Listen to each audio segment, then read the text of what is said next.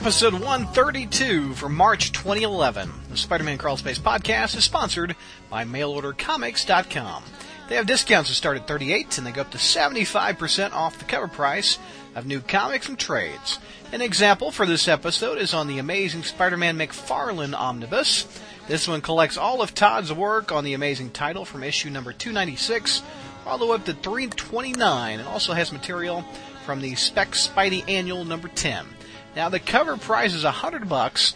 Mail Order has it for just $61.99. So check them out at MailOrderComics.com. Welcome back, gang. We continue our show with the reviews of Amazing Spider-Man number 655. Written by Slott, Marcos Martin on artwork. This is basically the funeral of Marla and a bit of a flashback to the people that... Spider-Man. He's Jewish. Spider-Man. That sounds like the Japanese knockoff. Excuse me. The Spider-Man crawl space. This is German. There's Spider-Man. There's Spider-Man. Nice spine. Yeah. Anyway, the various people he's let down or had killed, etc. Ladies first. Stella, you like this one? Okay, so, yeah, now I can actually talk about this one. Like I was saying before, in error, the first few pages I thought were pretty powerful because they don't say anything and they let just the art speak for it, and I thought that was very emotional. I thought the layout of the art was clever and even mind-blowing at times. I enjoyed, I believe it was after the funeral, just kind of the spiral of different images coming down. On the con side, it was a rather violent issue. I guess I shouldn't be shocked because comics are violent, but in my opinion, Spider-Man normally is not very violent. I mean, he punches people, but there was a lot of blood, and I mean, poor Gwen's neck was askew. I don't know what to say. I didn't really like seeing Uncle Ben walking around like the ghost of Christmas past, but dripping blood. That was a little uncomfortable for me. But, you know, I had to connect it somehow to the Aeneid. And either, there are kind of two ways you could look at this. Either, like when Hector appears to Aeneas in his dreams, he appears as he was when he died. So basically, he was dragged around Troy, so he did not look good. Or we could have taken the path of they're in the underworld and they look as their souls would have been. So if they were good people, you know, they would have looked fine as they were when they were living. So I guess we went the path of the dream route. So everyone looked as they were when they were dead. So Gwen Stacy had her cracked neck and Ben had a blood stain. But it was just a little disconcerting to see that. Overall, I give it an A-. Well, let me think about this. Maybe a B+. It was interesting, to say the least. I really liked the art, but I wonder actually what kind of progression we made through this issue. Well, he has a motto of no one ever dies is what we eventually got to. That's true, yeah. And then, of course, somebody died right at the end. Okay. Well, it's to point out what a joke that is. So, B+ from you, is that what you said? Okay. Yes. Bailey, what do you think? I liked most of this issue. The funeral scene and lack of dialogue for the opening part of this issue was great. And that's not a shot at Slott's writing. It's just this is a medium where sometimes you can do that and still tell a pretty powerful story. I did like the page where Jameson puts down the razor, and on the very next page, Peter picks it up to begin shaving. I thought that was a nice little, scene transition. I also liked during the funeral, you see Jonah pass by his father, and they have a little moment where, you know, he holds his son's hand, and then you have May, and then you have Carly, and you have Peter. The Jamesons, May, and Carly are all in one panel, and then they split the panel, and then there's Peter, even though he's sitting with them. Yeah. He's still off to the side, so it's like, even though he's with people, he's still on his own.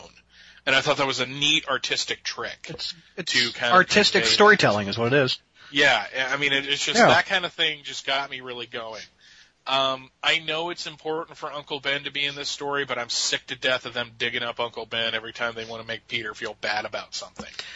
It is, I know they've been doing it for almost 50 years, but it's just at this point it's kind of played out. I mean, at least they didn't have him go to the graveside to talk to him, because God knows they didn't do enough of that last time. Well, I mean, that's the whole motivation for the character, though.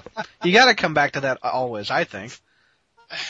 But when you come back to it that much, it starts to lose potency. It's like, oh yeah, Peter's feeling bad about himself. Time to talk to Uncle Ben. You know, if you're gonna bring Uncle Ben into it, you should wait a really long time and then have some kind of impact. Well, this one's building up to all the people that have died, and it all comes back to him. Yeah. Well, I understand. Yeah. Like I said, I understand why they used him. It's just it was still a little annoying to see him there. And you've never seen him that bloody either. With the blood stains that go out in the shape of webs, too. Because Amazing Fantasy 15 wasn't published by DC in the last 5 years, so of course it's not going to be that bloody. But the whole no one's going to die thing is either going to go really good or it's going to go really bad. No one's going to die on my watch. Well, what have you been doing your entire career, Peter? Is this going to be like, are we going to see a haggard Peter Parker constantly being Spider-Man, constantly saving people? Because didn't they do that during Brand New Day as well at one point? Where he was always on the move? I'm trying to remember. Yes. Wasn't that the 24/7 storyline? Yeah, it was the 24/7 storyline, yes. So it feels a little repetitive, but at the same time, Big Time has been handled so much better than Brand New Day that I give it a little pass. So again, I'm gonna give this one a B minus. Okay. Let's see, Zach, what do you think, man? Well, considering all the leaps and jumps and hoops I went through to get this stupid book, your shop was sold out. Yeah. Well, they didn't. They actually had an increase in orders. That's good. But they didn't get half their shipment, so it was kind of a squirrely thing there. You hated the previous two issues. Did you like this one? This one was a lot better. I tell you, when two of the three artists are really good, and this is probably Martin's strongest work. I'm still not as I still don't necessarily like his faces. Something about his faces I just don't particularly like, but everything else I happen to like. The dreamscape where we see the hoodie. I had a big grin on my face. Yeah, the hoodie's back. The hoodie's back. A couple panels, nonetheless. Yes. There were so many people that he could have talked to. You know, and then Charlie, the one that he actually killed accidentally. You know.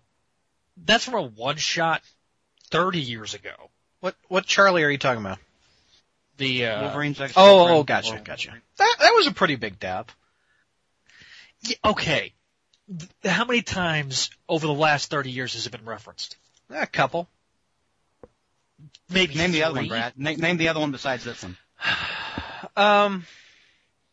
There was that Spider-Man Wolverine miniseries back in the 2000s that they talked about it, I think. Okay, yeah. When do they reference it when Wolverine doesn't show up? All right, I'll give you that. Answer, never. Winning. Sorry, you're winning. You're hitting me with torpedoes of truth there, Zach. You warlock. You warlock. Yes. You animal warlock.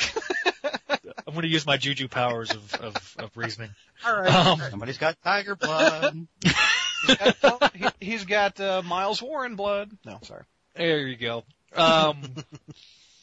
You know, at least, you know, we haven't gotten the two overused tropes of Spider-Man, Gwen Stacy and Uncle Ben. They had to drag that out too. So what's that's your con? What's your pro? My pro is the artwork. I mean, it was a pretty good story. The first 6 pages are extremely powerful. Yeah. That splash page with St. Patrick's Cathedral was gorgeous. Wasn't it, though? That 2-page spread with all the dead people was amazing too. Literally. Yeah, that 2-page spread where it's like you're on an acid trip a little bit. A Ditko acid trip, I thought, but. Yeah, a Ditko acid trip. Yeah, a Ditko. Yeah, this is what Ditko's been taking the last 40 years. Okay, as a story, I felt like it was appropriate considering what we got with the death of Marla. The solemn vow was stupid. So that's one other pro. But, I mean, everything else about – I liked the whole dreamscape thing. It was kind of annoying that we got the little trip. What's your grade, sir? I'm going to give this – you know what? I'm going to give this a B+. Yep. I was going to give it an A-, but I'll give it a B+. JR, what do you think, man? Well, a lot of mixed feelings about this one. First of all, though, I really liked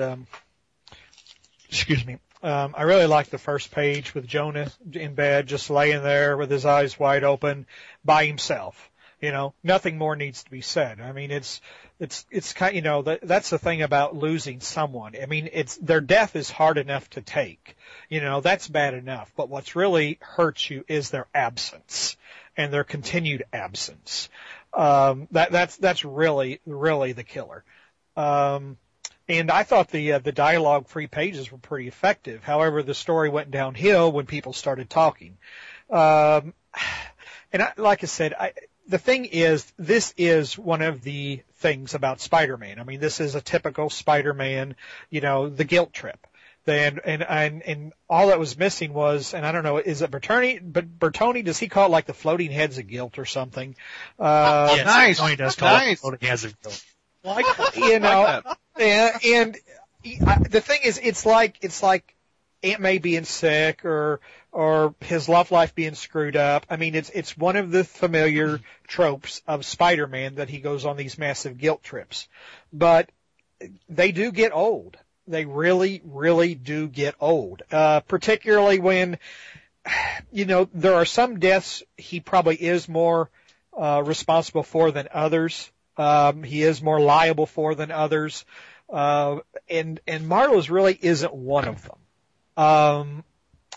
So I really have a hard time making that connection, you know. I mean, yes, if he hadn't been staggering around, you know, maybe he would have done something, but he was staggering around. He had a concussion, you know. I mean, there's a limit to what you can do, but again, that's Spider-Man. So really mixed feelings about seeing this again. Although I did like the point where he says, I've never wanted to kill anybody. And then the Green Goblin shows up and said, yeah, right. You never wanted to kill me, right? And he, you know, and basically Spider-Man has to admit, yeah, he did want to kill Norman Osborn. He should want to kill Norman Osborn. Yeah.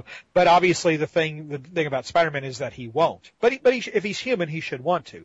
So I have to give this I really have to give this a C-, just because it just covers old ground, and I'm getting a little bit tired of it. I thought for sure you would love that double-page spread of all the dead people.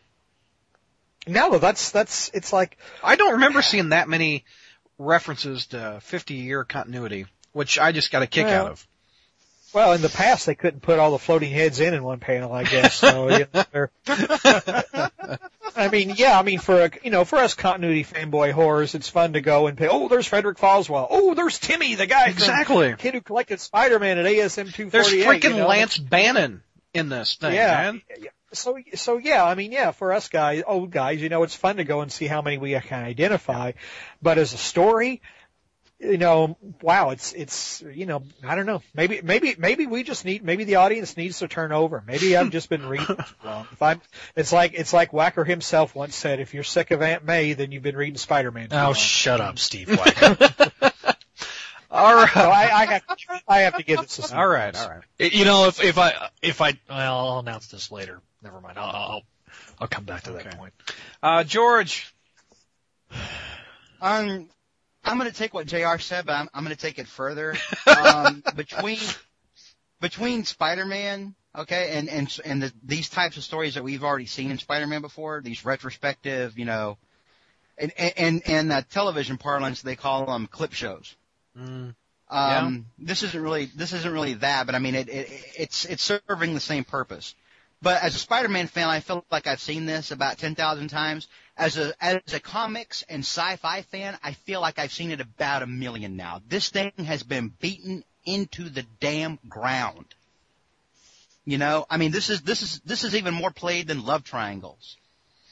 This whole story was just frustrating because I'm like, I hate these types of stories. Everybody does them. You always see this. It's like if you start watching a TV show for the first time, you automatically know sometime in the first or second season there's going to be like a catch-up thing where they're going to show you everything that just happened. Yeah. Like they're all sitting around a campfire. Hey, remember that time when we fought the evil wizard? Yeah, that was awesome. And then blue, blue. Like you get the little wavy lines, and then they're fighting. So, but it's the same thing. This is just death because we're dealing with a funeral. I thought the first part was interesting. The first part, nobody talked, and it was all somber. I was hoping it wouldn't turn into another damn Nuff Said issue from like 10 years ago. But, that at least was, you're showing, the characters are dealing with the grief of this person that Spider-Man fans probably really didn't give two craps about to begin with. But this is how they deal with their grief. But this part, I mean, I've just seen this 1 billion times, dude. It's worn, it's played. Ugh. And, my big thing is I'll never say an artist is terrible. I just don't believe it. I look at any professional artist and say, you actually have talent. That's why you can do it for a living, right? So I'm not, and I've never said this about Martin. I've never said Martin's a terrible artist or Martin doesn't have, he's not an artist. He doesn't have any talent. I will say that I don't like his style. And I remember when, he did that one brand new verse issue where they first brought back Mary Jane after they'd rebooted, Spider-Man. Right. With the actor sleeping in bed with her. Yeah, she was on the couch. Remember reading and Faust? People were going crazy about that. Yeah, people were going crazy about that. People were like, "Oh my gosh, I haven't looked this good since Romita." And I'm like, "Are you serious? Are you kidding me?" I actually had people. I remember people saying that she hasn't looked this good since Romita, and I'm like, "Dude, take it down a notch." Wow, really? Because I looked at it and it looked like Picasso had done it as a sketch. And when I say Picasso, I don't mean that in a positive way. I mean it looks clunky, like Cubist almost. Like some kind of warped impressionist version of what a woman looks like. It was just clunky to me. I never liked his style. Here it wasn't as bad, but I don't know. I've never liked his style. So. It's a wonky story. It's kind of, it almost felt like a filler issue, and I started thinking about that. Remember how we kept hearing about, oh, Dan Slott's sick, he's sick, he's got all these deadlines, he's sick, whatever, while he's fighting with people online. But, I started thinking about that when the first half of this issue, or a lot of or not the first half, but like the first several pages of this, were just blank. Mm. I started thinking about it, and I was like, well, that, saves him a lot of time from having to write anything. Maybe well, if you look at his Foam Spring account, this is his favorite issue he's ever written. He's barely written anything. It's like somebody needed to fill – this is – and seriously, this is almost like – it feels like an editor doing a one-off story in the middle of an ongoing storyline. Mm-hmm. You know what I mean? Like it's a filler. Like it's just, I've got to meet this deadline. We've got to interrupt this – Jack-o'-lantern arc with a Beatles story, and they call like a different writer and artist. Can you turn me something in? I need something bad. It feels like that. Yeah. And Stella's right. There's the whole beating to death of the Goblin and Uncle Ben thing. I mean, this is supposed to be like a 9 and up book. We've got an old man beaten to a pulp, laying in a web of blood, with his face all screwed. It's too much. It's too much. Mm. Oh, it's great. I wouldn't let it get this. This one gets a D for me. I pretty much disagree with everything George just said. I'm giving this one an A. I really liked it a lot. I am a big Marcos Martin fan. I think, in my opinion, it's a blending of what if Romita and Ditko had a kid. I think the artwork looks very similar to that. I like the homages to every damn death that he's had. I mean, they even had the Hornet in there, Wolverine killing the Hornet. They had Nathan Lubinsky. Yeah, but he wasn't responsible for that. He feels guilty because he inspired them to take on the suits a little bit. So he feels a little bit of guilt. This is a very guilt-ridden character. Dude, one of the characters in here, Spidey Dude, died from cancer. Yeah, the little kid.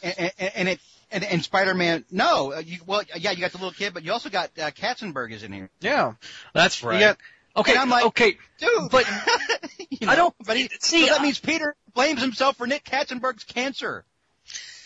Anyway, I liked it a lot. It's taking that to an 11, though. Well, if he had stopped the burglar, cancer would have never happened. So. Exactly. It's just to the point of absurdity with this whole. Let's take the guilt up, as George would say, to an 11. Yeah. Anyway, I love the artwork. I love the homages to the people that have been reading it for 50 years.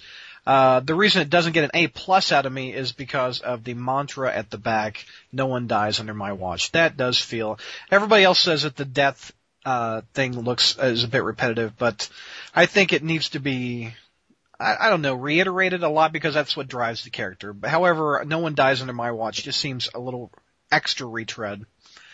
Also, I think – this issue should have been the 654.1 issue because I think this one, if of all of them this month, is more of an introduction to the character Spider-Man, who he is. He's a character that is trying to do good things because he screwed up when his uncle died. This would have been perfect for that. Wouldn't it have been? This would have been a great intro if people actually were interested in the Point One program, which I don't know how successful it's been. I think it's just an extra month that they can get $2.99 out of us.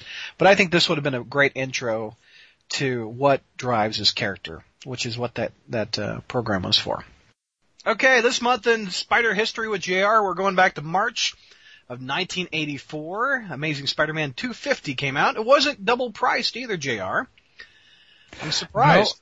No, it wasn't. And it was a surprise in more ways than one. And it had one of the funniest captions on the cover with the Hobgoblin in the upper left corner saying, "It's great, steal it." I thought that was funny. Title of the book, Confessions. Writer, Roger Stern. Artist, John Romita Jr. What do you think of this one, JR? Well, I tell you, I remember waiting eagerly for this one. I just remember how I could not wait for this to come out because I thought that issue number 250, of course, Stern was going to reveal the Hobgoblin's identity. Yeah. And, of course, a little thing like the fact that he never said that he would didn't bother me whatsoever. So when I finally saw this, I scooped it up, read it, and it's like, wait a minute. But, that said, overall, I mean, again, it's Stern, it's classic Stern, classic Hobgoblin stories. It's a very good story. Basically, it's kind of leading up to the final battle, at least as long as the final battle, as far as Roger Stern was concerned. Spider-Man's, the Hobgoblin has just blackmailed everybody in his, Norman's old country club with, the secrets that everybody told Norman Osborn in the strictest of confidence, of course. And, of course, Norman promptly went to write him down so he could blackmail everybody, probably himself. And of course, Jonah's big secret that he confided to Norman was that he funded the creation of the Scorpion. So that's where the story starts, is the fallout from that. And, he plants a tracer on the Hobgoblin, and the Goblin finds it, and then Spider-Man follows the tracer, and then we have this climactic battle, which results in an explosion. But this is the one issue, the one clue, I think, that Roger Stern left behind as to where he was really going with the Hobgoblin plot is there's a panel to a reference to a Kingsley brother, where we think it's Roddy, but it probably really is Daniel, walking around. Well, he's got a date on the couch saying, "Of all times for my brother to leave town." And it's kind of like, looking back, you realize it's just in there. I mean, it doesn't, the fact that he's referencing a brother. And of course, I think this is the one clue that Stern left behind of where he was going. And then before he unceremoniously left Amazing Spider-Man. So, Jonah doesn't resign until next issue. Okay. Another thing is this is like the first coming of John, or one of the early comings of John Romita Jr. He hasn't quite developed the style that we're all familiar with today. So it's early Romita Jr. It's a great issue. It's a good issue. Definitely, definitely if you're looking at being a Spider-Man completist, or at least getting the more interesting and more important stories of his run, this is part of it. Right. Also, I interviewed Stern, and I don't remember the story. I'll have to re-listen to it. But why did he leave Amazing? Because to focus on Avengers? Is that what happened, I think? I think that's what happened. Maybe, I don't know, maybe George might know, or one of the others might know. Yeah. It's the reasons he left, it's like when Marv Wolfman left, writing, there's always these politics going on, and somebody was offended at something, and in Wolfman's case it was because Jim Shooter was getting rid of the editor/writer titles, so Wolfman got pissed off about that and left. And I think with Stern there was something behind the scenes going on that caused him to leave. I don't think it was just he wanted to focus on Avengers. I think something else was going on, but I honestly don't remember what it was. But this led into it could have been something like that. I remember reading something from Priest, JR, just because you had brought this up. Priest was talking about how difficult it was with all the egos going on in the office, and how difficult it was not to offend or piss people off. Mm-hmm. At this time, from like every point at Marvel, like the Spider-Man office on down. I remember Priest was talking about one time he had totally and innocently pissed off friends, and he didn't even mean to. And somebody like bawled him out later and said, "You can't talk that way to friends." And he's like, "What the hell did I say to friends?" So there's probably all kinds of ways that they got screwed up. But it led into a great run by DeFalco and friends, I thought. 252, where it started, etc. Also came out this month, Marvel Team Up number 139, where Spidey is teaming up with Nick Fury. This one titled Everybody Loves Somebody Sometime. Everybody, a little Dean Martin reference. Writer Carl Burkett, artist Brian Postman, who I've never heard of on either one of those, hence why Marvel Team Up was like a third-tier title. JR, do you remember this one? Yeah, I remember not a third-tier title and about a fifth-tier story. This was very typical Marvel team-up. I mean, for no particularly good reason, our two protagonists get together. At least they don't fight, which is always one of those tropes. But, basically this involves a friend who's dating a movie actress coming to Nick Fury and saying that he's being blackmailed. Oh, no, she was kidnapped. That's right. She was kidnapped. And, of course, even though this isn't something S.H.I.E.L.D. gets involved with, it's as a friend, so Fury decides to get involved. And Spider-Man's in here peripherally, too, and they get involved with a fight with something called the Dreadnought Robot, which there's probably some kind of haiku in there somewhere.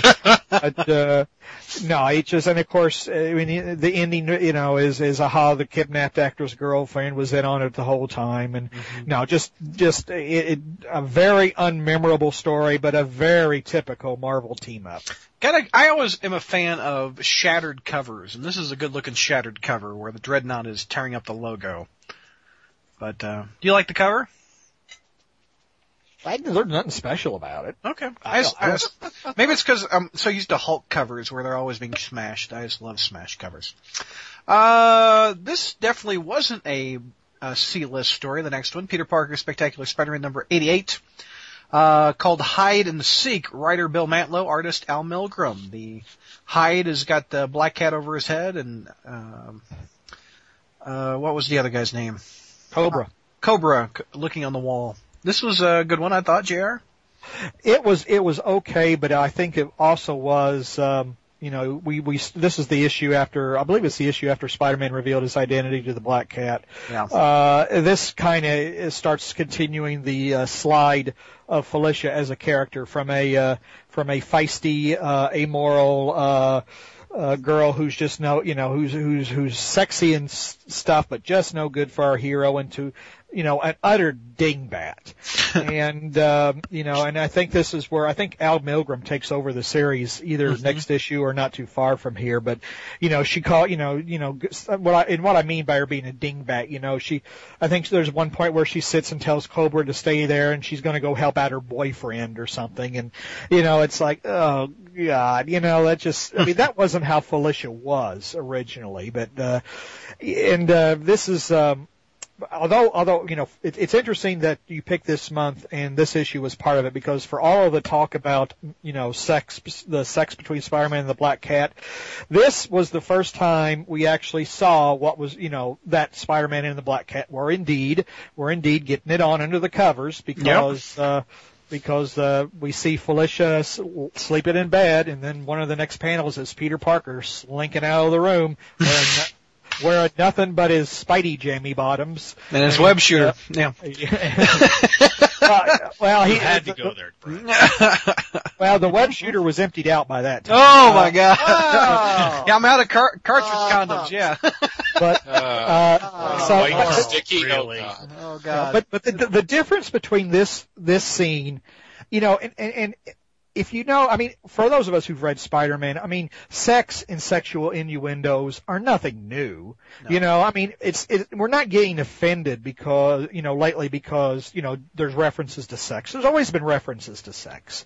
But one, it's just happening way too much. And two, like in this story, it's told in the middle of an affectionate relationship. You know, I mean, these people are truly in love at this time. They're not, they're not breaking into hotel rooms and, you know, having sex with their mask on or anything. I mean, it's in the context of a loving, monogamous relationship. So, you know, it's fine. But, you know, like I said, this though is marking Felicia's rapid deterioration into a dingbat. And, this also is the issue where she decides that she's going to go looking for superpowers, because Hyde threatens to break her in two when if Spider-Man doesn't let him clock him, and Spider-Man says, "Oh, okay," and then Hyde, you know, cleans his clock, and Felicia feels so guilty she runs off and says, "I've got to find me some superpowers." So, you know, it's an okay issue, but knowing what comes after it, it's kind of like the beginning of the end almost. But one thing that is kind of interesting, you know, particularly in our modern, you know, with our perverse sense of humor these days, is where Spider-Man says, you know, every night he and the cat prowl the rooftops looking for crime, and every morning we find our way back here in each other's arms. Not even Captain America and Bucky could claim that. And, you know, I'm thinking, well, what about Batman and Robin, though? I mean, haven't there always been talk about those two? So, you know, particularly that infamous panel from the 60s where the alien tells, you know, oh, everybody you've touched is doomed. And, you know, and the other three superheroes are thinking about their girlfriends, and Batman's thinking, "Robin, what have I done to you?" So, but anyway, it's an okay issue. I mean, like I said, it's at the end. Mantlo had a great run on. He had two very good runs on Spectacular Spider-Man. His second was better than his first. So this is kind of the end. Actually, both these issues, Spectacular and Amazing, are kind of the end of their respective eras. Mm-hmm. Yep. Do you wish Spectacular would come back? No. I mean, I like the idea of multiple Amazings. I mean, I always have. I mean, I really like the idea that there's even though it's comics, of course, but I like the idea that there's kind of one continuous narrative rather than, you know, a month where, you know, Spider-Man's in New York and Amazing, he's on Pluto in Spectacular, and he's, you know, back in the 1800s in Webb or something. You know, and how, you know, and I know, I mean, it's comics. We have to stretch our suspension of disbelief, but I always really didn't like that. And, plus, the more magazines there were, basically it's like cloning. You know, each successive copy gets worse. And in the case, you know, you went from Spectacular to Web to No Adjective, you know, and the quality just kept getting worse as they kept trying to think of, you know, they were running out of stories, good stories to tell. So, now I don't wish it would come back. Okay. Good month, bad month? That was a fairly good month. Yeah, definitely. I mean, obviously anytime you've got, And there's a question later in the in the message board, which I may not be around enough long enough to get to because I've got to bail out. But someone asked me what my favorite era was, and they said they're assuming it's the Silver Age, probably because they think I'm an old guy, so I like the Silver Age. No, this was it. Stern and Mantlo in the early 80s. Nice. That was my favorite era because the stories were good. I eagerly look forward to them every month, and also I was about the same age as Peter Parker at that time. Mm-hmm. I was in college at Indiana State University, which apparently once in a blue moon actually makes the NCAA brackets, which they did this year. So yeah, it was a very special era for me, the early 80s. Do you remember where you were picking these books up at college? Absolutely. New Concept Bookstore off of 7th and, God, what was the main street? Vigo. I think it was Vigo. In Terre Haute, Indiana. I was in college, like I said, I was in college at Indiana State, so I definitely remember. It was wonderful having a comic shop / used bookstore within walking distance of campus. And aren't they filming Avengers where you live? They are supposedly going to be filming. I live about 40 miles south of Cleveland. Uh-huh. They are supposedly going to be filming some of the Avengers in the Cleveland area. Nice. I've not seen any comments about exactly what they're going to film or where they're going to film it. My guess is they're probably going to film it downtown because Cleveland's one of the few metropolitan areas that's been so eviscerated over the years by a bad economy that you can close down major streets and not interrupt traffic too much. If they put out a casting call, you and Spencer should be extras. Maybe running for Loki or something. I don't know. Well, like I said on my Facebook page, I'm willing to get my head stomped on by the Hulk or be vaporized by the Skrulls for a few extra bucks. Nice. But the thing is, those cattle calls for extras are zillions of people show up. In the case of Spider-Man 3, for example, they had a big, massive, well-promoted cattle call, and then it turned out that wasn't the real audition. Don't ask me why or how or what that happened, but that was a big snafu. And I don't know. Hollywood is I don't know why people are so mesmerized by Hollywood because all they are is a bunch of thieves, cheats, and liars. So, I have that cool a movie coming to my town. They're making a Bonnie and Clyde movie because Bonnie and Clyde were in Southwest Missouri, and one of their hideouts is pretty close to where I live, actually. And Bonnie is going to be portrayed by Hilary Duff. God. Oh, dear God. Yeah, and actually, why Christine Aguilera wasn't available? I guess not. Anyway, she was pretty good in a couple episodes of Law and Order Special Victims Unit. So she's kind of turning. Who was the victim? The audience? Well, anyway, they had a casting call for the Bonnie and Clyde movie, and about 1,000 people came out to the local Holiday Inn to begin. So she showed up at the Holiday Inn. No, it was just the casting people for the movie. So. And a couple hours away from, or about 3 hours away from me, they filmed the Hulk in Albuquerque, and parts of the Avengers movie will be filmed there too. It's cool. So. It's one of those things I might do just, like if I take Spencer with me, just so it's something father and son can say they did together. So I might consider it, but if it were just me, I wouldn't bother with it.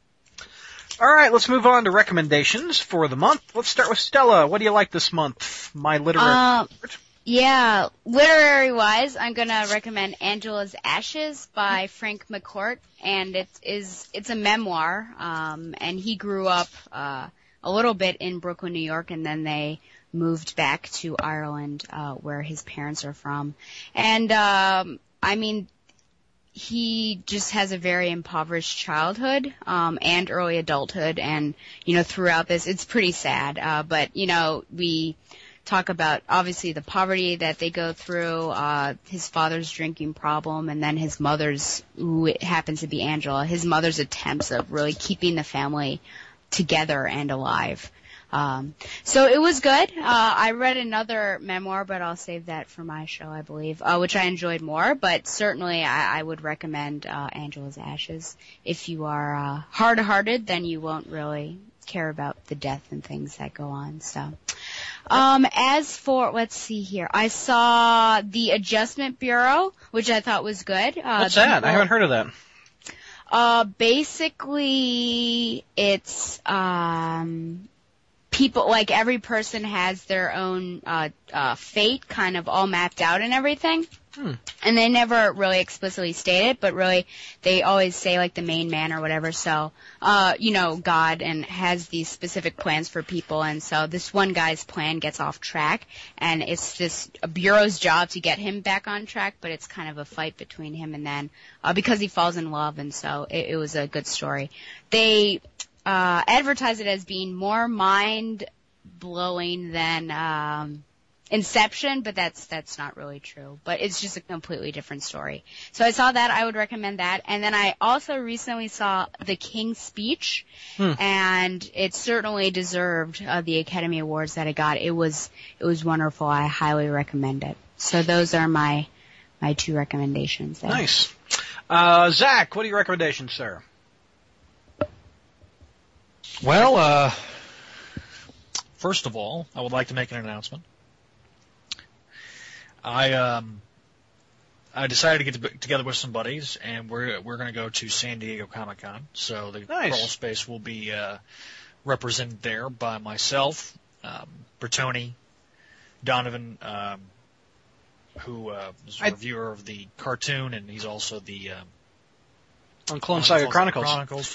I think you can get free tickets as a press pass by using the crawl space. Yeah, mm-hmm. Nice. We'll also have John Wilson with us, who is from Amazing Spider-Man Classics. So the entire cast of Amazing Spider-Man Classics will be there. Very cool. As well as me. So that's my recommendation for first of all. I guess we'll do it like Bertoni did last year. You guys just text me, or you guys will have a laptop there. You can add news to the front page, I guess. Yeah, well, I'm going to take my laptop with me. Nice. That's the goal. I'm going to take the laptop with me. We're going to try to record a episode, you know, all together in the room. We're very excited about this and we're also going to have possibly have video blogging too. We're going to establish a couple of Twitter accounts so you can keep up with us. Any other recommendations besides going to San Diego? White Collar with your girl. Yeah, I'm not even watching the show. I'm sad. Oh, dude! Wait, who's Brad's girl? Kathy Griffin? Oh, man! Oh, ow! That hurts. Tiffany Amber Thiessen. I tell you right now, it's probably one of the better. Is she in it much? She's a supporting character. She's not one of the main characters. She's in almost every episode, though. Yeah, she's had a larger role this season than she did the first.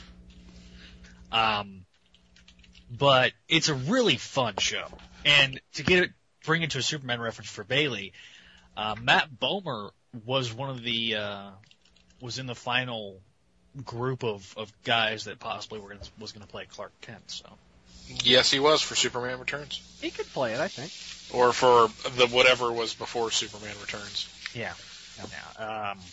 So it's a fun show. I like it a lot. He's a native Texan. His dad was drafted by the Cowboys. I don't think he ever started or played, but his dad was drafted by the Cowboys. Cool. So, anything else? The Clone Saga trades. I got number 4 yesterday. And by the way, we talked about this last show. You said number 5 was cheaper. It was not, and had less content. Oh, was it not? It was not. It was the same price. I double checked it after we recorded that show. Oh, really? Well, I'm sorry if I I'm sure I'm going to get hate mail now saying, "You misled me, you jerk." SpideyDude at Yahoo.com. No, just kidding. Don't forget the 6-9 after SpideyDude. Anyway. Shut up. What else you got, bud? Anything else? There will be a new CSA issue coming out pretty soon, and there will be the Crawleys probably announced next month. Yes. So cool. All right, Mr. Bailey, what do you like this month? I'm going to recommend Captain America Winter Soldier Volume 1 by Ed Brubaker and Steve Epting with flashback scenes by Michael Lark. I am preparing for something I have planned for July, so I have to start reading a lot of crap now. And I had bought the first 2 trades of Brubaker's Captain America run, which I've read most of. Really like this book. If you kind of like a real Tom Clancy, I guess is a good one to compare it to, kind of action-adventure piece with a lot of Captain America's history thrown in there. I will recommend this.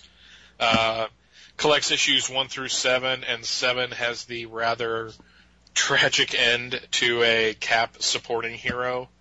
I was really kind of taken with that issue. I was surprised that Brubaker gave as much due to that character as he did. Who are you talking about? I've read it and I don't remember. Nomad.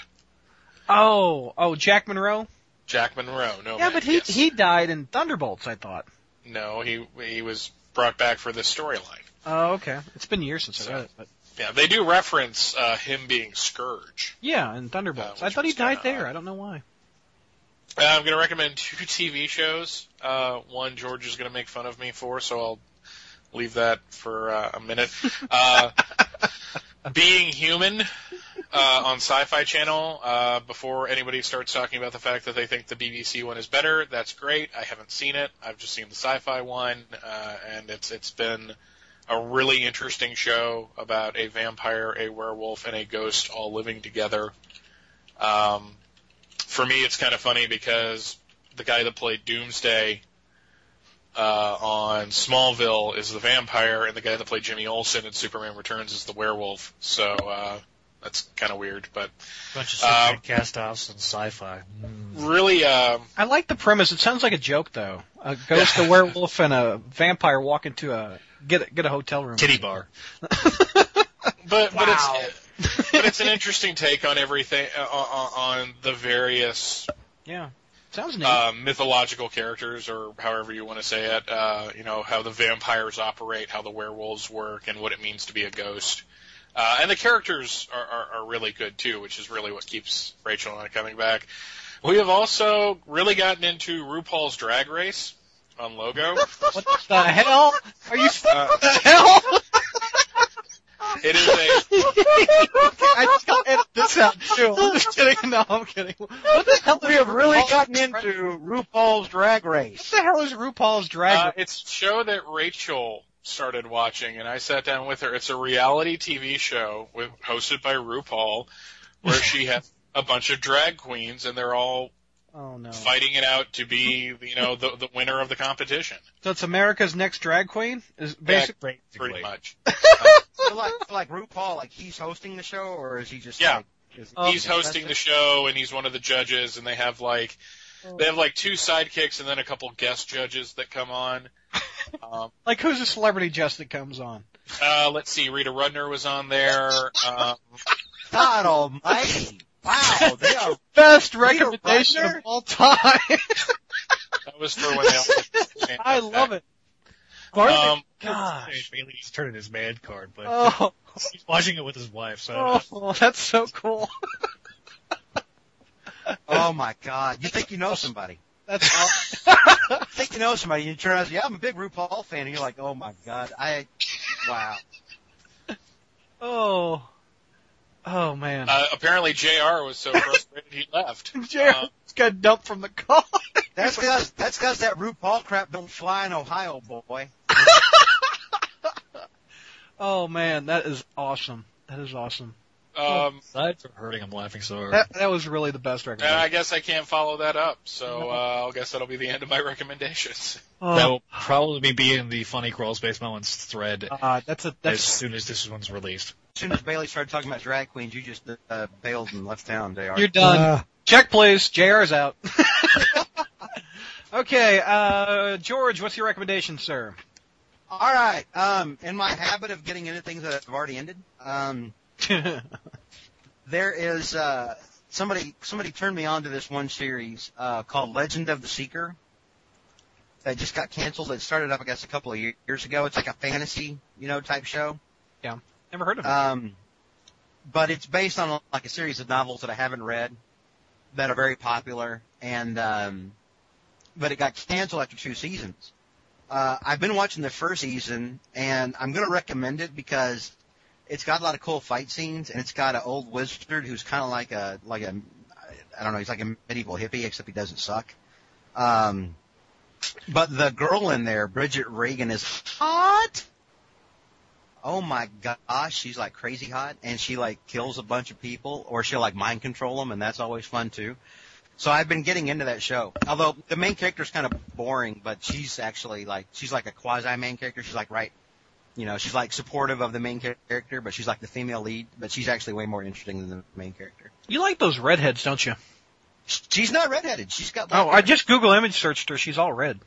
Anyway. I haven't seen her with red hair. I mean, the show, she's got black hair. Does she normally have red hair? No. Well, yeah, there's black hair right there. But she's got curly red hair, it looks like, in real life. She may be a natural. It explains something. I mean, I like redheads, but in the show, she's got black hair. She's crazy hot. I mean, that's the thing. I mean, she's not like Christina Hendricks hot. Let's not go crazy. But, yeah. So it's nice. You know, I like it because she kills people with knives. And that's always a good time. Talk of her being Wonder Woman. I like a lot of knife fights. Talk of her being Wonder Woman.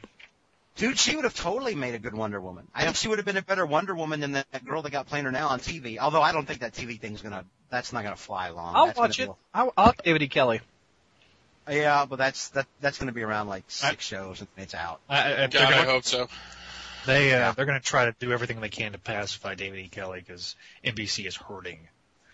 Yeah. Well, they're gonna do that. They're gonna do that. It'll be like six episodes, and then America's gonna be like, wow, you know, we love Wonder Woman, but we don't know what this is. And then Warner Brothers will use that to justify now and forever that they can't do anything with female characters. Wow. And then, you know, of course, we'll look at it and say, well, you never really did. You did Catwoman that wasn't based on Catwoman, and you did Wonder Woman that had little to do with Wonder Woman. Hmm. So anyway. That's my recommendation, Legend of the Seeker. Both seasons are out on DVD now, and Bridget Regan is hot. Check out the link I just put in the chat window. It's her. I got it. Yeah, I'm up here. Nice. Yeah. JR, what do you like this month? Have you had some time to read or see anything? Well, drink any products? I like Colt 45, Brad. I don't usually have a lot of time to read, but lately because I can't ride my bike during some of these Cleveland winters, particularly during the snow we've been getting, I had a temporary membership in the rec center or whatever. So when I go to work out on the elliptical machine or stationary bike, I've been taking Joseph Campbell's Hero with 1,000 Faces, trying to read it. And it is almost over my head. This is definitely something that I'm surprised. Stella's probably read it. I would imagine. Stella probably loves it. Yeah, I have not read it, so she's probably read it. Oh, I would have thought you would have read that cover to cover. That's almost like Mythology 101. Well, isn't that George Lucas's inspiration for Star Wars? Something. They say that, you know, it's always been said that he took some of the hero tropes from Campbell's analysis, but I don't know because I don't know if he would have been able to slog through it. It's a pretty tough read. I mean, it's it's interesting from the perspective when you realize just how many mythologies are out there. How many variations of like the creation story or the flood or the virgin birth, you know, things of that nature. It's one of those that if you hold on to a certain solitary, religious belief, this may be a little bit disheartening to you, to find out that there's probably nothing unique about it. It is interesting, but it is very difficult to get through, and I'm about halfway through it right now. So, if I think about it, I'll let you know. But right now, it's like I said, it's one of the essential books, you know, to understanding mythological figures. And I thought, well, you know, maybe it'll help me further down the line as I write about Spider-Man some more. But boy, as it is, not yet. Yeah. Anything else this month? No. Spencer, got any new video games? No. Nothing? No? Okay. No, he hasn't been good enough to get anything. And besides, Christmas is over. He's got to wait till his birthday. Aww. Gee whiz. You know, you got to save something for birthdays and Christmas. You can't spoil these kids rotten. Although I would imagine if you're buying Ava Thor's hammer. You know what was kind of funny? That Thor hammer is made by Nerf. I just thought that was ironic. Thor's going around the real universe. You are way too enamored of that little girl. If she doesn't have you wrapped around her little finger. Yeah, oh my God! Wait till she's 16. Daddy, buy me a car. Sure thing, pumpkin. Did you see that bigger Thor hammer? Oh, due to the talks? Yeah, awesome. I like how it says, whoever be worthy to, can wield the power of Thor, caution, do not swallow, do not do it. Cause they have this, don't swallow on the side of it, they got this giant caution symbol, and Rachel's like, that's no fun. Who's going to swallow the hammer? My goodness. Well, that's Have you seen the picture of the movie theater standee for Thor? Yeah, I have. I haven't seen it in my theater yet. With the massive hammer? That'd be awesome. I'm going to get a picture. I'm actually hopeful for the Thor movie. I've got little hope left for the Captain America movie, but I'm actually getting a little bit tingly for Thor. Yeah, it's because of Natalie Portman. You like her? Yeah. Well, I like Natalie Portman, but no, I mean Thor's always been one of my favorite Marvel heroes. So all right, I got everybody tonight for recommendations.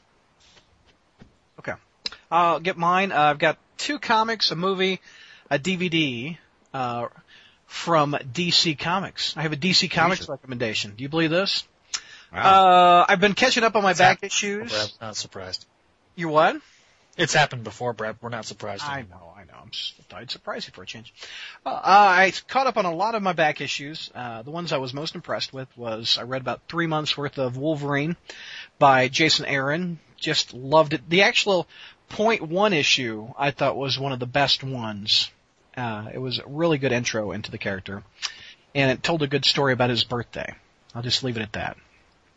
And poor Spider-Man didn't get an invite to the birthday. I thought that was funny. This is a book that I didn't think I'd like, but I like it, and I like the artwork a lot, and I think Stella should try it. Spider-Girl. Have you read Spider-Girl, Stella? No. The new one?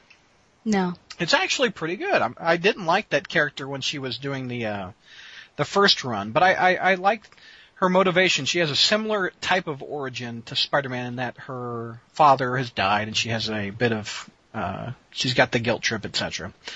And the most recent issue picks up the pieces where The Last Hunt did, and amazing. So Craven's daughter goes after the Grim Hunt. Isn't that what the last one was called, Grim Hunt? Yeah, you said Last Hunt. Oh, Grim Hunt, sorry. Anyway, that one was pretty good. I saw a movie, which was a remake, the Karate Kid remake movie. I thought was really good with Jackie Chan and Will Smith's kid. Didn't expect it to be that good, but I like that they kind of diverged a little bit from it. Hey, Brad? Yeah. In that movie, did they actually mention the fact that he's learning Kung Fu and not karate? Yep, they do. Then why is it the Karate Kid? I don't, probably because they can sell more tickets instead of the Kung Fu. That's exactly why they did it. It's actually called Kung Fu Kid in Japan, isn't it? I think it is. That's what I read or something like that. Anyway, I like that movie. Also, my DC recommendation, I downloaded Netflix for my PlayStation 3, and I tried the first month of it, and I like it. I like that you can stream movies and you don't have to buy the DVDs, etc. And one of the first things I was impressed with is they had a whole bunch of DC direct-to-DVD movies on there. So I put in my instant queue Batman Under the Red Hood, and that is really freaking good. I like that a lot. I was pleasantly surprised. It was really good. I liked the voice acting. I'm used to Mark Hamill doing the Joker, but John DiMaggio did a great job. Also, Bender. Who? Bender from Futurama. I'd say I don't watch Futurama. Oh, okay. Robot from Futurama. Okay. And he's also the Sandman in the Spectacular Spider-Man cartoon. Oh, that's cool. And he was Aquaman on Brave and the Bold. And Bruce Greenwood from Star Trek, the new movie, was Bruce Wayne in Batman. He's also Bruce Wayne in the new Young Justice. Oh. Yes, he is, and that is awesome. He also was on St. Elsewhere back in the day, right, Mr. Bailey? Mm-hmm. Yeah, there you go. Yes, he was on the last season. He was the Mark Harmon replacement. Yep. And Neil Patrick Harris as Dick Grayson I thought was a good voice. So, Stella, did you like that one? I know you're the Bat fan. Yes, I did enjoy it. That was cool. There was no Batgirl on it, though, I don't think.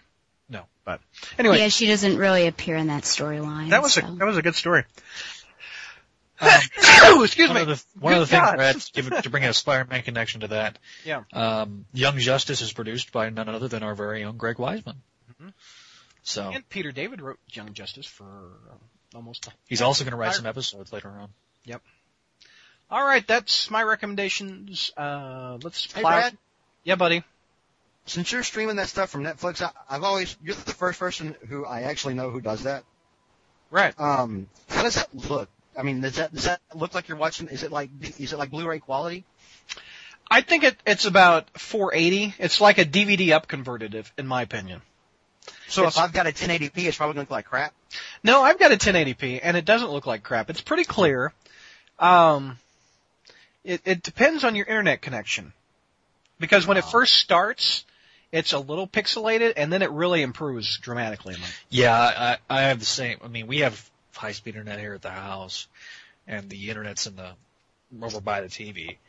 And we got 1080p, and George, it looks fine. It's not quite Blu-ray quality, but I mean, it's like Brad said, it's up. It's like I'd say it's in between a DVD and a Blu-ray, right in there. That's what I'd probably say. It's probably 720p. Yeah, I like it. I mean, you're saying it's better than DVD, is what you're saying. Yes. Yeah. All right, moving on to message board questions from Berserk Fury 819. BD, do you have any interest in any comics besides Marvel? I really think you're cutting yourself off from a lot of great stuff by only reading books from one company. But the only book I've ventured out lately is The Walking Dead. I like that a lot. I just my interest and my love is of Marvel characters. Always has been since I was a little kid. I really don't have the time nor the money to venture that far out. Like I will watch. Like I just said, I watched Batman, and I like the movies, and I like the DVDs and stuff like that. But I really don't have the time or the interest or the money to venture out too much. Besides the characters I grew up with. JR, have you been following Punisher Max? If so, what do you think of it so far? I was about to say I better stop talking about how much I like the Punisher because it got me in trouble in the last podcast. As much as I've always said, as much as I like the Punisher's philosophy, really, I think he's a poor dramatic character. I don't buy Punisher comics, and I don't read them. I always thought he was a cool character because I liked kind of his approach, but I think he's a very one-note character, and plus he's seriously disturbed. So, but no, I'm not reading it. No, I have been reading. It's written by Jason Aaron, and it's really, really good stuff. He's taking on Bullseye and the Kingpin. Just good stuff. Add that to recommendations for me. Kevin's not with us, unfortunately. I was going to substitute for Kevin. Oh, any predictions for the War of the Green Lanterns, Kevin? Well, the Green Lanterns are going to show up, and they're all going to be like fighting and everything. So, yeah. And I'm going to shave my beard. Okay. Oh my gosh! Zach, would you be willing to donate money so that Detroit can build a statue for RoboCop? Would you buy that for $1? For $1, I'd donate $1. I mean, that was in the movie, wasn't it? I'd buy that for $1. I thought that was in there. Yeah, I think so. Okay. Yes, it was. It was the Benny Hill type show. Yeah. Other than that, I mean, statue of RoboCop, because that's the only thing that Detroit can celebrate these days is RoboCop. I'm just saying. They're remaking it. Put it right next to the Rocky. Based off a movie filmed in Dallas. The movie's not even filmed in Detroit. That's awesome. Stella, if you were in charge of the Batman books, what would you do with Cassandra Kane? Who's Cassandra Kane? Is that Batwoman? She was Batgirl. I guess she was the, if we have to count Betty, the third Batgirl. She's Asian. Okay. She's pretty. She has a pretty popular fan. I would compare her to Spider-Girl. In the Marvel. Oh, I'd just kill her off. I mean, that way we wouldn't have to have all this controversy. No, I'm just joking. I know a lot of people would not like that. No, I think that she should get some sort of identity and work, I think, with Red Robin, which is Tim right now. I think it's just strange to have him working on his own, so I think that would be good, and have her maybe a part of the Batman Inc. team, but bringing her back to Gotham, I think that would just be too tough for Stephanie to handle, because then you're living up to, once again, a shadow. But if you were to bring her on the Birds of Prey, she could potentially work there as well. So, three kind of options. You know what would be cool with her? You know what would be cool with her, Stella? No, what? Is to kill off that Damian Wayne guy. And make her Robin? And make her Robin. Yeah, that could work, because he's annoying. Yeah. Well, no, because last time, as Michael said last time, there was a Robin this annoying. They voted to kill him off. Yeah, but they brought him back, didn't they? Michael, you mentioned you've been reading a lot of Spider-Man back issues lately. What have you been enjoying the most? Actually, just last week before I had to stop to start my Captain America research, I read 249 to 251. How ironic is that? Yeah, I was, when y'all were talking about it, I was like, okay, I'll just save my opinions for, you know, the message boards questions. Really awesome story. Yeah. Because I was kind of going back to read a little bit before the alien costume era. Yeah. And everything from the Hobgoblin fight at the Gentleman's Club to the scene where Jonah resigns, that scene just was everything I like about Spider-Man was in that scene. Nice. Because it was two characters who... I don't think that Peter hates Jonah, but Jonah hates Spider-Man. So, but it was two characters that don't get along, and Spider-Man kind of calling him out and him going, oh, yeah, well, I just quit. And I thought that was great. Yeah. And it was just a really satisfying conclusion to the whole fight between him and Hobgoblin, though I am liking the Hobgoblin's return a couple issues later and them building him back up from the big finale in that one. Mm-hmm. Let's see. For the whole gang, be honest, who's planning on checking out the Spider-Man XXX parody? Have you guys seen these pictures? Yes, I've seen the photos. They've replaced the spider on his chest with a big X. Well, that's because they can't use the logos. Why not? They're calling it Spider-Man. I know, but I mean, there's a certain point where I think as long as it's called, the funny thing is we were complaining about the crotch on the other one, and it's just as bad on this. You know, and then there's that thread on her message board that Matt has started. I don't think I saw it. It's in the I think it's in the movies and TV show forum. You know, when you're starting to debate the validity of porn, where you know it's PG-13 if you don't show any penetration, you can show. Oh my god! It's just like oh my god! Wow! Yeah, when you achieve that we level, have a Jesus. Holy cow! Hear me! Oh my goodness! Okay. So you know, again, I just want to know where PG-13 is now. Don't use the word penetration on these podcasts. No more. No more. Just for future reference, don't talk about penetration on this. I think I had to give out that warning. My God. Oh. But I have a chance too. However, I saw like the actors, like I saw pictures and the Gwen Stacy. It's kind of like Gwen Stacy. She's got the little overcoat going and the. Oh yeah, I mean. Oh. Anyway, Spider-Man, the XXX parody, or as I like to call it, the Van Lente stories. She has the overcoat on there, but it probably won't be on for very long, Brad. I just want you to know that. I liked it the first time I read it when Joe Kelly wrote Black Cat. Oh, man. Snap. Proto-Goblin. Mike, what are your top 5 Superman stories of all time? Okay, really quick. Number 5, Up, Up, and Away. Number 4, Kryptonite Nevermore. Number 3, Death and Return of Superman. Number 2, Panic in the Sky. Number 1, Exile. I'm glad you. Well, I have to ask, what is Kryptonite Nevermore? That's the Barbara Raven. No, it's the story that kicked off the Julius Schwartz era. Oh, okay.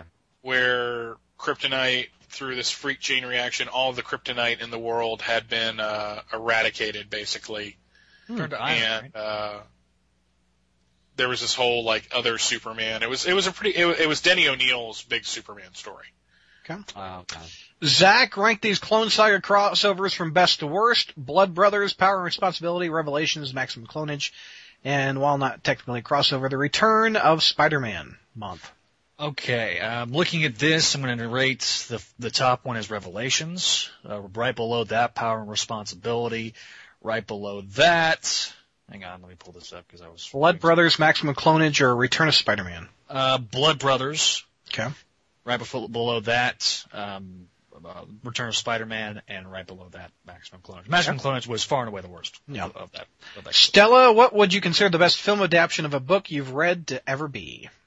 Yeah, it's tough because I'm hard on them, and they don't follow the book. But probably the best would have to be Gone with the Wind, even though there are some departures. Okay. Stella, JR, what are your opinions of Kurt Busiek's Untold Tales of Spider-Man from the 90s and also the Amazing Fantasy Mini, also written by him around the same time? We've talked about Untold Tales before. In general, I enjoyed it. I enjoyed how Busiek was able to pretty effortlessly retcon all the – basically he took, the next 30 or 40 years and he kind of was able to weave all kinds of foreshadowing of those events into Untold Tales. And he also, was able to answer some questions, like, for example, how Betty Brant got a job as an executive secretary when she's only a teenage girl. So I from that aspect, I liked it. I thought the villains, the original villains were pretty lame. Scorcher. Scorcher. Well, they brought Scorcher back for Civil War or something, I remember. Scarecrow was brought back too, and of course the running joke was, you have a Scarecrow villain too? Yeah. So I felt the villains were kind of lame. The 3-issue Amazing Fantasy, I wanted to look at that again and I didn't have a chance to. I read it once. Me too. A lot of it was centered around, there was a teenage girl at that same time that got powers, and Spider-Man Peter was kind of debating with her about how to use the powers. And I don't know. It's almost like the wrestling story we talked about. So there's some things that really just don't need any elaboration. Yeah. And, between Peter, getting bit and the Uncle Ben thing and then becoming the crime fighter, I don't know that we need any elaboration on. I can't remember what Amazing Fantasy was about either. It was 3 issues. The first issue was dealing with a villain called the Undertaker. Basically, he was going around and stealing money from widows. Good grief. He's also kind of sinister in some sort of – I can't remember exactly how he's sinister, but he had like superpowers or something like that. The second issue was the Joey Polansky, I think was her name, that had like force field powers. And then the third issue was like some Scorcher. It was kind of like Scorcher but different. It was a guy with like I remember that. Human Torch was on the cover of that one, I think. I remember that. Yeah. He asked the same question to me. I liked it at the time. I was liking Untold Tales of Spider-Man more than I was the regular title. I think it was at the tail end of Clone Saga. Is that what was happening? It was during the Clone Saga. Yeah. They produced that book because there was people that were like, well, we missed Peter. And we're like, we'll tell all these old stories that and they'll be in continuity. I was digging it more than the regular titles. I also think that, of all things, should be an omnibus. I think it's like 30 issues. That'd be a perfect omnibus for people to pick up. I'll tell you right now, it also, we've talked about Parallel Lives on this show. The Mary Jane issue actually takes all the story elements, almost panel for panel, from Parallel Lives and puts them in established continuity. So, next question is for George. If you had to choose between reading an entire comic devoted to Carly Cooper and Spider-Man, going on a date, nothing else happens, or sitting through the entire Twilight Saga, which would you choose, sir? I choose a bullet to the head. Nice. All right. No other explanation needed on that one, actually. A bullet to the head. Heartburn from Alberta, Canada. JR, you probably read Peter Parker, The Spectacular Spider-Man issues 27 and 28, the story where Spider-Man becomes blind and needs the help of Daredevil to take down the Marauder. I thought this was a good example where Peter was tested to see if he could give up being Spider-Man with the loss of his eyesight, much like in the Spider-Girl universe where after losing his leg, he retired. Your thoughts on the story? Brad, you can answer this if you've read it. I read it a long time ago. It was Miller's first take on Daredevil, if I remember correctly. Yeah, it was, I think issues 27 and 28 were Frank Miller. So they were, definitely in the back issue bin when Frank Miller was hot. It was like going back and looking for old McFarlane's at that, some time ago. Really the this whole story, which basically I call the Carrion story arc because Carrion kind of bookends it. It's on my top 10 Spidey stories list. I really enjoyed it. Nice. And I think that, although I'm a little confused as to, kind of the end, or I don't know if I'm supposed to compare that, if he was going to give up being Spider-Man because he lost his eyesight, as opposed to, you know, why did he when he lost his leg? Because he lost his eyesight because the Marauder zapped him. And he thought he was blind, but then a lot of his other senses were becoming enhanced. And he said, oh, cool, I think I'm the world's first blind superhero. So I think he was coming to grips with it, and he was going to consider continuing to be a superhero. The difference between that and obviously what happened in Spider-Girl was, well, one, Spider-Girl wasn't his title. So, of course, he was on the bench for it. But also he was a parent, he was a father and a husband by that time. And so he decided that was kind of his calling to hang it up. So, yeah. Zach, when are we going to see the Clone Saga Chronicles return? We need to hear about clones. Okay, let me tell you why you haven't seen it up until this point. We have been using Potomatic from the beginning, and we are trying to make a change to Lipson. Because of the popularity of the show, we really don't want to pay any more money than we've already been paying. So the bandwidth had maxed out in February. We are going to produce – there will be a new episode released within probably this next week of when we're recording this. So by the time this comes out, there will probably be a new episode out. It'll be part one of the crossover with Teenage Wasteland with John M. Wilson, an Ultimate Spider-Man podcast. So we will have more. We've got four shows in the can and edited and ready to go. We're just waiting on the bandwidth to reset. Okay. George, if you and or how you say it, George? Stegron. There you go. Went on a cross-country trip together. What would happen on your adventure? It would be the equivalent of Smoking the Bandit 4. Where I would be the bandit, and Stegron would be like Jerry Reed. He'd be Snowman. Who's chasing him? M.O.D.O.K.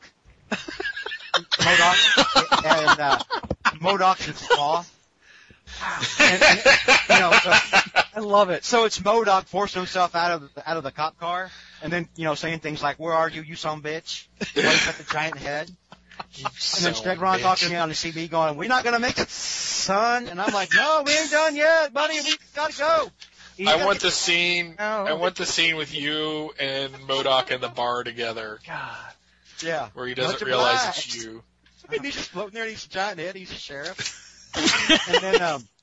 And then, you know, we've got to get, you know, we're hired by Wolverine and Puck from Alpha Flight to get the beer from, you know, we've got to go from Atlanta to Texarkana, load up the beer, and then get back, all in 24 hours. We're like across county lines, across state lines, and, you know, that so that means that you got Puck sitting there going, "I want to kick him in the dick, Daddy," and all that other kind of stuff. So that's what it'd be. It'd be me and Stegron. It'd be you know, eastbound down. They see that in the theater. And then at some point, Steg would eat his basset hound. Stegron would eat his basset hound. Poor, what was the dog's name? Fred. Fred. Get hungry and, like, you know, just eat Fred and probably call him a hairless ape or something and scream over the CD, and then we, you know, it'd be all about the money at that point. Stella, if you and Batgirl went on a cross-country trip together, what would happen on your adventure? I think it would be a 15-minute remake of The River Wild. And it would only take 15 minutes because we would most likely overtake those people that were trying to kill us rather easily. But it would basically be a nice camping trip that would go awry, and then we'd beat some people up, and then we'd sing songs around a campfire and roast marshmallows. But it'd be really fun. I love it. And with waffles, I guess, if it's Stephanie Brown version of Batgirl. Mr. Bailey, you and Superman went on a cross-country road trip. What would happen? We would be part of, like, Cannonball Run 4. And we'd have the Supermobile going on. It would be awesome. And we'd pick up, like, a couple, like, who would be the equivalent of Farrah Fawcett today? Kate Sarkoff. Oh, Katie, Christina Hendricks. Christina Hendricks or Katie Sackhoff. That's good. Yeah, and they've got a crazy doctor who's constantly trying to drug people. And wow. John Marcos. Hell yeah. Because, you see, Superman would be Burt Reynolds, and I would be... Tom DeLuise? And I would be Tom DeLuise. You would be Captain Chaos? Yeah, so I'd be Captain... I would be him. You've killed me. Damn it, I don't want to talk about him. I guess... That's funny. And then at the end, we get into the big fight scene where all the other, because it's all the other Justice League members racing with us, but the Legion of Doom gets involved, and that's the big fight scene at the end. Oh, wait, does that make Blue Beetle and Guy Gardner Dean Martin, Sammy and Dean? Dressed like monks? Oh no! They're small. Does that make Power Girl like Adrian Barbeau in that Fast Car? Yeah. With Catherine. Yes. Oh God, that's the best question. Heartburn. Dude, I want to see these now. And we'll wrap up the show right about there. We have one more show for March. But before we go, I want to give a shout-out to our sponsor, MailOrderComics.com, for supporting this show. An example of their great prices is on Ultimate Spider-Man number 158. Now, this one's written by Brian Michael Bendis and penciled by Mark Bagley. This one continues the Death of Spider-Man storyline, and it focuses on him battling the Sinister Six. The cover price is $3.99. Mail Order has it for just $2.47, which is 38% off the cover price. So check them out at mailordercomics.com. Thanks for listening, gang. I'm your host and webmaster, Brad Douglas, for the SpidermanCrawlspace.com.